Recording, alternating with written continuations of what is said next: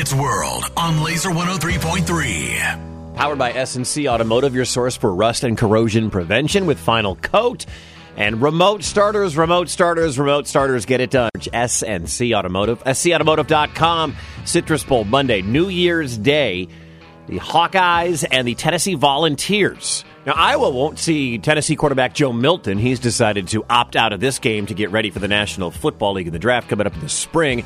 So they will turn to freshman Nico Iamaleava. Here's their head coach, Josh Heupel. Joe's been with us throughout full preparation, just as he was going through his process uh, of how uh, he was going to handle things at the end. Guys are excited to get an opportunity to play with Nico. Uh, they appreciate Joe, obviously, for everything that he's done. He's been a great teammate to everybody inside of that locker room. He's been a great teammate to Nico as well. He's been a part of the preparation. Uh, he'll be with us all week long and, and, continue to help us in that way. Iamaleava saw some garbage time, some mop up duty for the Volunteers earlier this season, appeared in four games.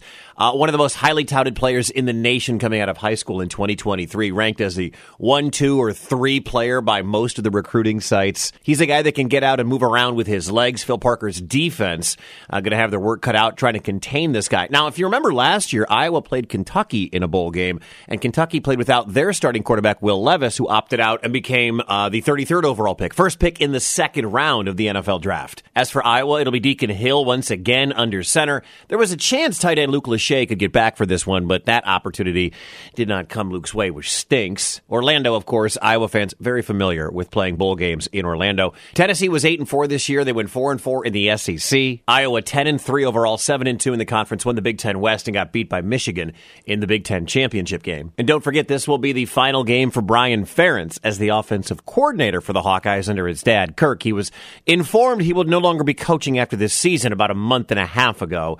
The search will begin for his replacement. Tennessee opened as a seven and a half point favorite. That number down to six. The over under 35 and a half. This one kicks off at noon Monday, New Year's Day. You can hear it on our sister station, 1021 FM and 1350 ESPN Des Moines.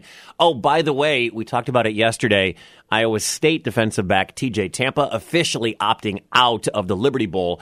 The Clones play in their bowl game tomorrow down in Memphis. That's Wicket's World powered by SNC Automotive, your source for rust and corrosion prevention with Final Coat Plus. Remote starters, remote starters, remote starters. Search SNC Automotive or just scautomotive.com. I am photogenic. Wicket. I often have to save myself from myself. Mornings on Laser 103.3.